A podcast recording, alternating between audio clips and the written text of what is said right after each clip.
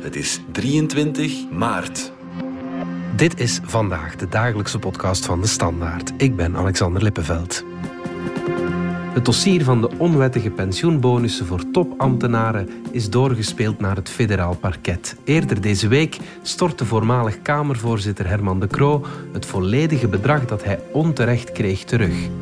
Het is het zoveelste schandaal in een rij dat de antipolitiek voedt. En toch is de kans groot dat het bij verontwaardiging blijft. Waarom is transparantie over het loonbriefje van een politicus zo moeilijk?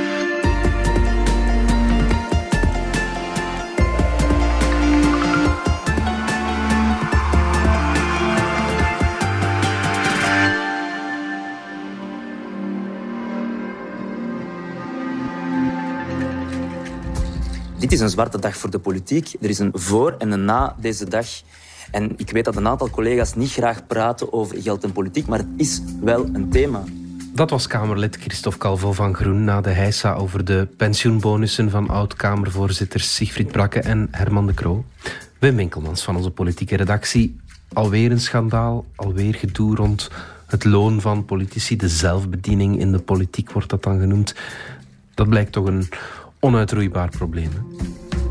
Dag Alexander. Uh, ja, in dit geval is het natuurlijk een, een speciale regeling, aangezien dat die al twintig jaar bestaat en niemand er ooit over gevallen was. Ja, ja, ja inderdaad. Ja, uh, Vertel nog eens kort waar het over, uh, well, ja, dus, ehm, Het gaat over Kamervoorzitters die na hun eh, mandaat met pensioen gaan. Mm -hmm. En tijdens hun pensioen niet alleen hun pensioen krijgen, maar er ook nog eens een extraatje, een bijzondere vergoeding bovenop krijgen. Mm -hmm. Er is juridisch onderzoek naar uh, gebeurd. Dat was onwettig, omdat niet het juiste orgaan in de Kamer dat heeft goedgekeurd. Dat is één. En twee, er bestaat zo, ook zoiets als het plafond Wijnings. Mm. Dat is een, uh, een absoluut plafond op het pensioen dat iemand mag hebben. Hè. Ja, ja, ja. En uh, als je die twee bij elkaar telt, dan zouden die Kamervoorzitters meer hebben gekregen dan wettelijk was toegestaan. Ja, Herman de Croo en Sigfried Brakken, voor, de, voor de duidelijkheid. Ja, ja maar Brakken ontkent wel dat hij uh, boven dat plafond zou uitgekomen zijn. Hè? Ja, ja, ja, en dat inderdaad. is uitgekomen. Maar Herman de Croo heeft dat bedrag nu wel terugbetaald, uh, die 210.000 ja, ja. euro. Was dat met lange tanden, denk je, of uh, kon hij niet anders? Wel, uh, hij, hij, heeft eerst voorgesteld om het aan een goed doel te schenken. Mm -hmm. Daarvan is het teruggekomen omdat het bedrag sowieso teruggevorderd zou worden. En dan zou hij het straks twee keer moeten betalen. Dat was ook niet ja. de bedoeling, vermoed ik. Mm -hmm. Maar ja, hij neemt een beetje de, de, vlucht vooruit. Hij wil daar niet aan gekoppeld worden. En, uh, ja. Voilà, ja. Is het ook misschien omdat zijn zoon vandaag premier is dat hij niet anders kan?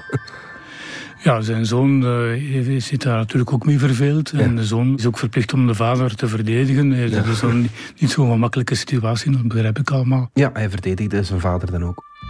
Mon père est profondément blessé par quand on dit que c'est de la fraude. Certains journalistes qui disent que c'est de la fraude et honnêtement, mm.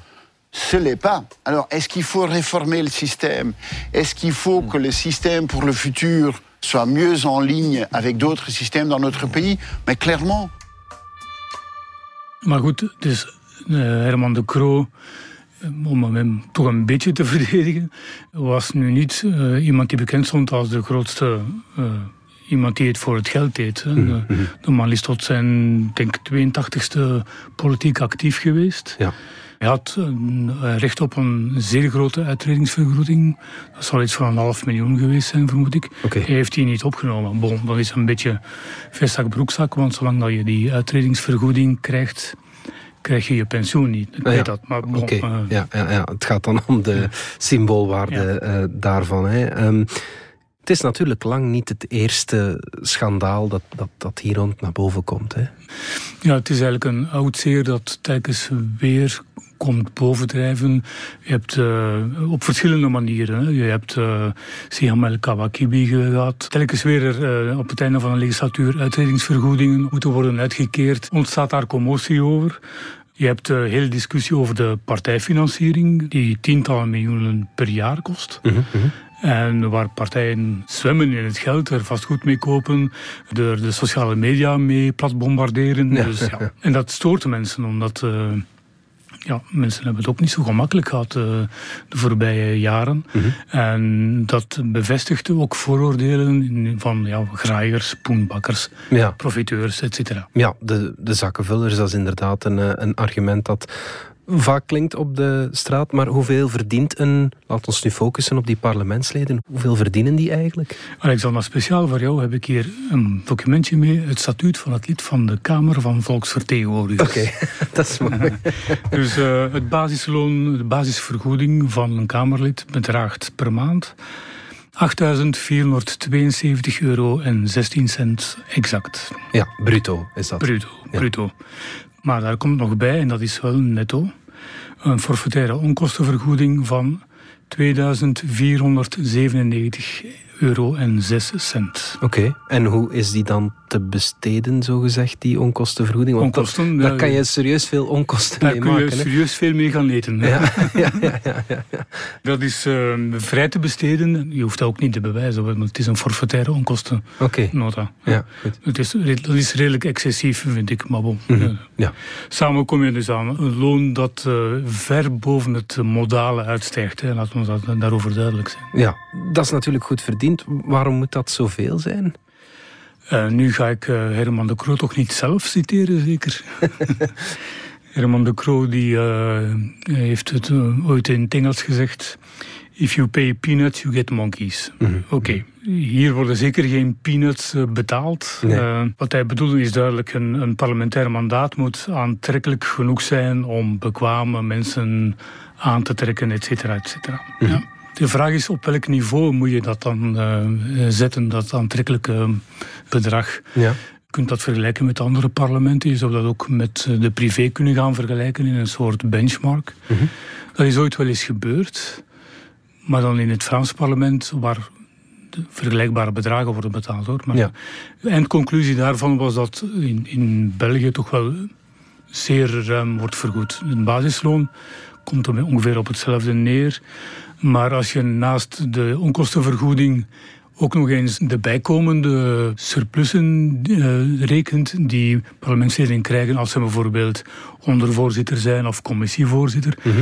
Dan zijn we toch wel, spreken we over een rijkelijke vergoeding. Ja, en dan zijn er nog eens van die uh, zitpenningen in raden van besturen en van die toestanden. Zijn het vooral niet die dingen die dat beeld van die graaiers versterken?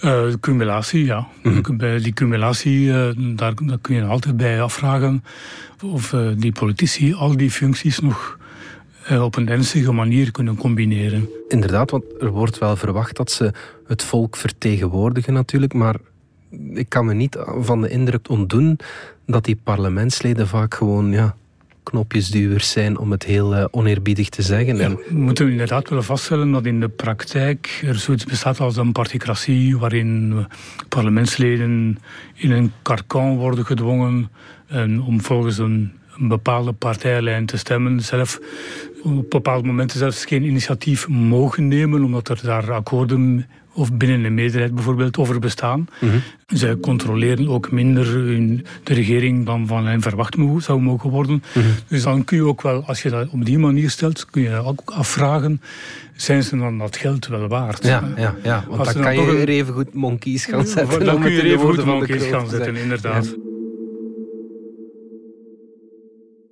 Er zijn natuurlijk al heel wat schandalen geweest. Zijn er in de afgelopen jaren al aanpassingen geweest aan dat, uh, aan dat loonbrief? Uh, ja, ja, er zijn inderdaad uh, op verschillende manieren aanpassingen geweest. Vooral aan de uitredingsvergoedingen en de pensioenen. Oké, ja. En dat was ook telkens naar aanleiding van commotie die ontstond over politici die vrijwillig opstapten uit het parlement, maar dan wel 300.000 euro erbij kregen. Om ja, ja, ja, ja, Of anderen die nog, nog veel meer wij kregen. Wij krijgen niets als we zelf ons ontslag geven. Uh, voilà, inderdaad.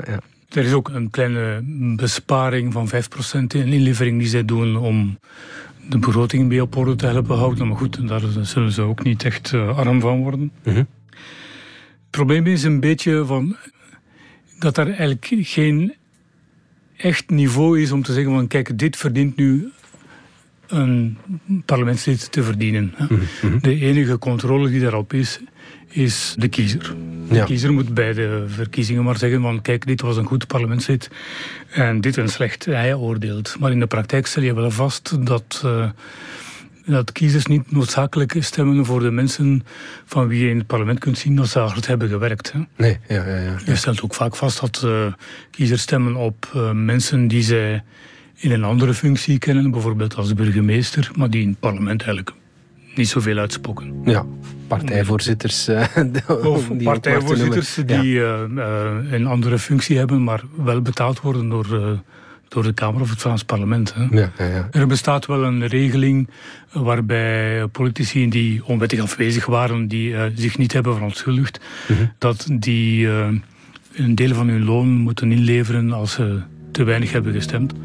Ze kunnen terugvallen tot 60% van hun loon. Hè. Mhm. Maar goed, dat is eigenlijk wel een regeling die gemakkelijk te omzeilen is. Ik bedoel, je moet gewoon eh, dat kwartiertje of half uurtje in de week waarin er wordt gestemd aanwezig zijn en het volstaat al. hè. En grijpt de politiek, om terug te komen op dat eh, pensioenschandaal, nu ja, dit moment aan om het probleem aan te pakken en dat, dat loonbriefje nog eens onder de loep te nemen? Of, of gaan ze weer over naar Ja, er zijn voorstellen. eh, De, recent eh, stond nog in de krant 18 voorstellen van eh GroenKamerlid Christophe Calvo. Mhm. In het regeerakkoord staan ook, staat ook een hele passage over politieke vernieuwing. Mhm. Maar je ziet wel dat dat allemaal met lange tanden wordt aangevat. En je mocht er wel echt aan twijfelen of dat eh, hier ooit nog iets van komt. Hè. De, de eerste reacties op wat Calvo deze week zei waren ook behoorlijk lauw. hè. Mm, ja. Eh, In de zin van, eh, we moeten nog eens onderzoeken, maar eigenlijk hebben we ook geen tijd meer. Hè. De- we zijn op iets meer dan een jaar voor de verkiezingen. Op het einde van het jaar is het al helemaal hopeloos. Mhm. Dan begint de verkiezingscampagne en komt van deze delicate discussie hoe dan ook niks meer. Ja, ja. En wat stelde Calvo dan bijvoorbeeld voor? Wel, dat ging dan onder meer over het eh, belastbaar maken van die onkostenvergoeding. hè. Of eh, het inperken van de cumulatie tussen mandaat in, als parlementslid en een mandaat als burgemeester. Ja, oké. Vandaag mag je 150% verdienen van eh, je loon als parlementslid. Ja. Als je dat combineert met een mandaat als burgemeester. Hij wou dat dan beperken tot 125, dus er zijn er een aantal voorstellen Ja, die zouden snoeien in, het, eh, in de in, loonkosten in de, in de van de lonen van de politici. Ja. Maar goed, je zei het al, ze schuiven het weer wat voor zich uit. Zo blijf je dat natuurlijk doen. Waarom hebben politici het zo moeilijk om, om iets strenger te zijn voor zichzelf? ja. Als dit te veel is, wat is dan eh, wel het juiste niveau? Hè? Voor sommigen zal dat altijd te veel zijn. Hè? Eh, Het, het steekt natuurlijk wel dat eh, zij zelf bepalen hoeveel zij verdienen. Dat zou natuurlijk iedereen wel willen. Ik wil dat ook. Ja. Maar misschien moeten we er gewoon mee beginnen om de behandeling van, van wat zij verdienen gelijk te trekken met wat gewone mensen verdienen. Dus een, een onkostenvergoeding die onbelast is van per jaar 30.000 euro. Dat heeft niemand buiten de politiek. Ook eh, CEO's hebben dat niet onbelast. Hè. Dat betekent natuurlijk ook wel omgekeerd dat zij recht krijgen op een werkloosheidsvergoeding. Dan hebben ze die uitredingsvergoeding ook niet nodig. Ja. Dus ik denk dat er daar wel een aantal gelijkschakelingen mogelijk zijn die het eh, systeem beter te verdedigen maken. Wim, we hadden het al over de portefeuille van de parlementsleden, maar ook de kas van de partijen is eh, aardig gespijsd. Dat zei je ook al. Iedereen erkent dat die partijfinanciering ja, toch wel uit de hand is eh, gelopen. Hè? Maar er gebeurt niets aan. Ja, dat is eh, meer dan 75 miljoen per jaar intussen zeker. Eh, terwijl er niet eens verkiezingen zijn. Het is het cijfer over voor 22. Er waren geen eens verkiezingen in 22. Dus. En inderdaad, eh, politieke partijen die besteden dat eh, aan miljoenen campagnes op eh, sociale media. Ja. Zelfs in Europa een, de top. Het zijn allemaal Belgische partijen, Belgische politici, ongelooflijk, die het meeste uitgeven. ja. En het wordt alleen maar erger ook. Hè? Ja. dat, ja. We hebben, dit systeem is ontstaan omdat men afwou van de envelopjes die bovenop onder tafel werden toegeschoven aan, aan de politiek. En die hebben geleid tot schandalen als Augusta in de jaren negentig. Mhm, mhm. Maar nu belanden we wel in een ander systeem, in een ander uiterste. Waarbij ja, dus partijen per kiezer een bedrag krijgen, maar het totaal is zo hoog dat ze eigenlijk niet goed weten wat ermee te doen. Ja, okay, ja. En daaraan sleutelen is altijd zeer gevoelig. Ik bedoel, een grote partij zal best kunnen, kunnen leven met een halvering, hè? Ja. maar dan wel een waarbij de, de, kleine partijen ook halveert. Ja, ja, ja. En, maar die kleine partij die kan dat misschien niet overleven. Dus uh, dat is een heel gevoelig debat. En ook dat, denk ik, uh, is nogal moeilijk om dat nu nog af te kloppen. Ja, ja. Dit staat letterlijk in, de, in het regeerakkoord. We gaan de partijfinanciering herzien. Mm Daar is echt te weinig eh, of niks van, van in huis gekomen tot nu toe. Oké, de commissie Grondwet gaat nog eens wat hoorzittingen houden. Mhm.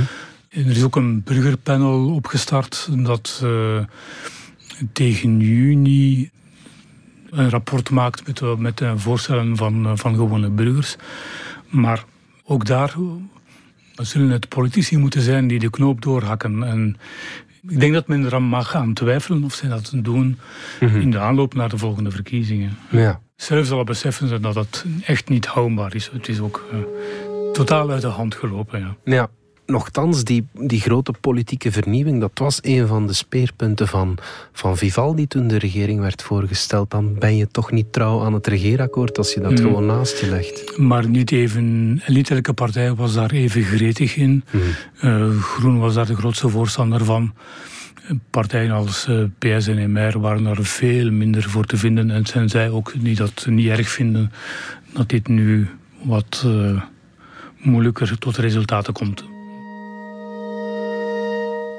We luisteren even naar wat Christophe Calvo en Bart de Wever onlangs nog los van elkaar over dit onderwerp eh, te vertellen hadden in de afspraak, nog voor het pensioenschandaal in de Kamer losbrak. Boucher is de eerste om te zeggen, ja, de belastingen zijn te hoog, de staat is te vet om steuntrekkers de les te spelen. Maar hij is zelf een steuntrekker, hij is zelf eigenlijk een groot obstakel eh, voor het verminderen van, van de partijfinanciering. Maar waarom wat de kiezer heeft weggenomen, dan heeft men eigenlijk via de belastingbetaler teruggenomen. Zo eenvoudig is het. Die partijen zijn grote bedrijven, hebben veel personeel. De kiezer stond het niet meer toe en ze hebben eigenlijk de overheidskraan opengedraaid. Ik heb die naar waarheid nooit opengedraaid. Ik denk de indexering is de beste manier om ze terug te draaien. Calvo stemt daar consequent tegen, maar voert hij dan een grote show op? Wim, ik hoor Calvo naar Boucher wijzen, de voorzitter van MR. En de Wever naar Calvo. Is er eigenlijk ja, iemand die bij dit slecht theater wat uh, te winnen heeft? Voor uh, een partij die er een, een, populistisch programma heeft, is het echt waar een, een, een geschenk uit de, van de goden. Mm Zij kunnen hier recht uh, op teren, dus dat is duidelijk. Ja, ja die populistische partijen, dat zijn PvdA en uh, Vlaams Belang vooral. We luisteren even naar wat ze over die graaikultuur zeggen in het parlement. Met wat zijn we bezig, beste collega's? Het is gewoon een schande. Hoe wilt je dat de mensen geen colère hebben? En ze hebben gelijk om colère te hebben. Want het verschil is natuurlijk, collega's, dat jullie allemaal die wetten stemmen. Dat de mensen langer moeten werken. Dat de mensen geen brugpensioen mogen hebben. Dat de mensen zo'n lage pensioen hebben. Jullie stemmen dat allemaal, maar voor uzelf in de pocket gewoon. C'est dégoûtant. Dit is alle fatsoen voorbij. En als alle graaipartijen, alle graaipartijen bij een volgende peiling blijven kelderen, dan gaan die zich weer allemaal afvragen waarom het zoveelste burgerpanel niet heeft geholpen om de geloofwaardigheid in de politiek te herstellen. Het systeem is rot, die zelfverrijking, die graaikultuur. Eén ding is duidelijk, het moet stoppen. Wim, die maken er toch ook gretig gebruik van, van dat systeem, of niet? Wat je bedoelt misschien, in de PVDA zeggen ze dat ze minder verdienen, maar eigenlijk geven ze hun geld weg aan de partij. Dus iedereen staat het vrij ja. om te doen met zijn geld wat ze willen. Hè. Tot slot, Wim, zal dit blijven hangen in het stemhokje bij de verkiezingen volgend jaar, denk je? Ja, ik denk nu niet dat dit uh, top of mind zal zijn of blijven de toekomst kan me tegenspreken. Mm Het is zo meer iets als fijn stof dat uh, in, in, de achtergrond in de lucht blijft hangen en dat iedereen vergiftigt. Ja, ja, ja oké. Okay. Wim Winkelmans, dankjewel. Graag gedaan. Dit was vandaag de dagelijkse podcast van De Standaard. Bedankt voor het luisteren. Volg ons op Spotify, Apple Podcast of eender welk ander podcastplatform. In onze gratis FDS podcast kan je niet alleen ons werk beluisteren, maar ook de beste podcasttips terugvinden. Alle credits van de podcast die je net hoorde vind je op standaard.be-podcast. Reageren kan via podcast.standaard.be.